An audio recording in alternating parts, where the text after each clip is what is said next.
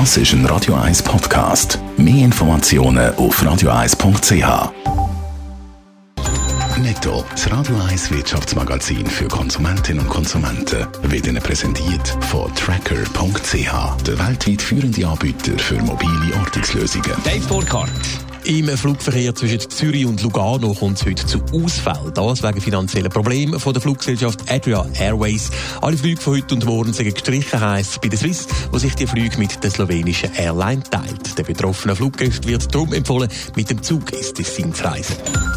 Facebook investiert in die Steuerung von Geräten durch Gedanken. Facebook hat ein Start-up gekauft, das sich auf das spezialisiert hat. Das Unternehmen braucht dazu ein Armband, das die neuronalen Signale auf dem Weg zu den Muskeln erkennt und die Befehl für den Computer umwandeln kann.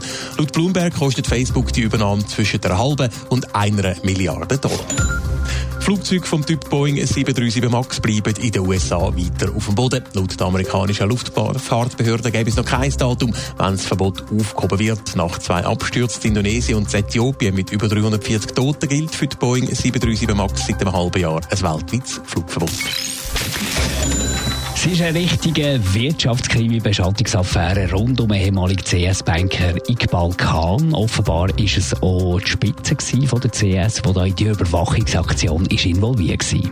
Ja, das berichtet zumindest der Tagesanzeiger. Er will Informationen haben, dass das engste Umfeld vom CS-Konzernchef Dijan Diam könnte die Überwachung angeordnet haben. Der Auftrag zur Überwachung vom Iqbal Khan, der ja von der CS zu der grossen Konkurrentin UBS wechselt, soll demnach vom CS-COO Pierre Olivier Olivier Bouet gekommen sein.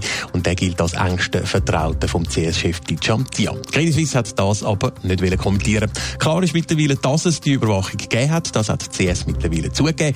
Engagiert worden ist ein Unternehmen aus dem Kanton Zürich, das sonst auf die Observierung von Sozialhilfebezügern oder Betrüger spezialisiert ist. Außerdem hat der CS-Präsident Urs Rohner interne Untersuchungen angeordnet.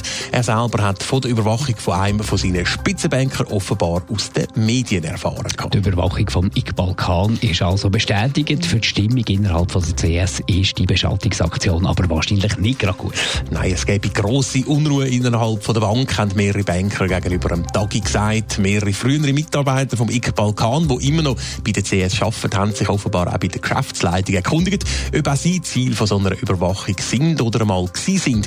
Und wie die Geschichte auch immer weiter oder ausgeht, das scheint schon in dem frühen Stadium so, als würde sie im Ruf von der CS ziemlich schaden. Netto, das Radio 1 Wirtschaftsmagazin für Konsumentinnen und Konsumenten, ist Ihnen präsentiert worden von Tracker.ch. Weltweit funktionierende Ortungslösungen.